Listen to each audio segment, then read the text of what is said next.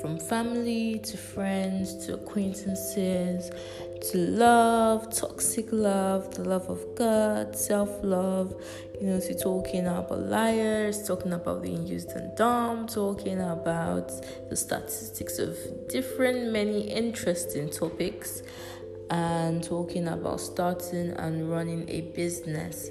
All this, all this, my people, on the journey to having a soft and tender lifestyle. So stay tuned, stay listening, and stay entertained. My name is Sandra, and I am your host.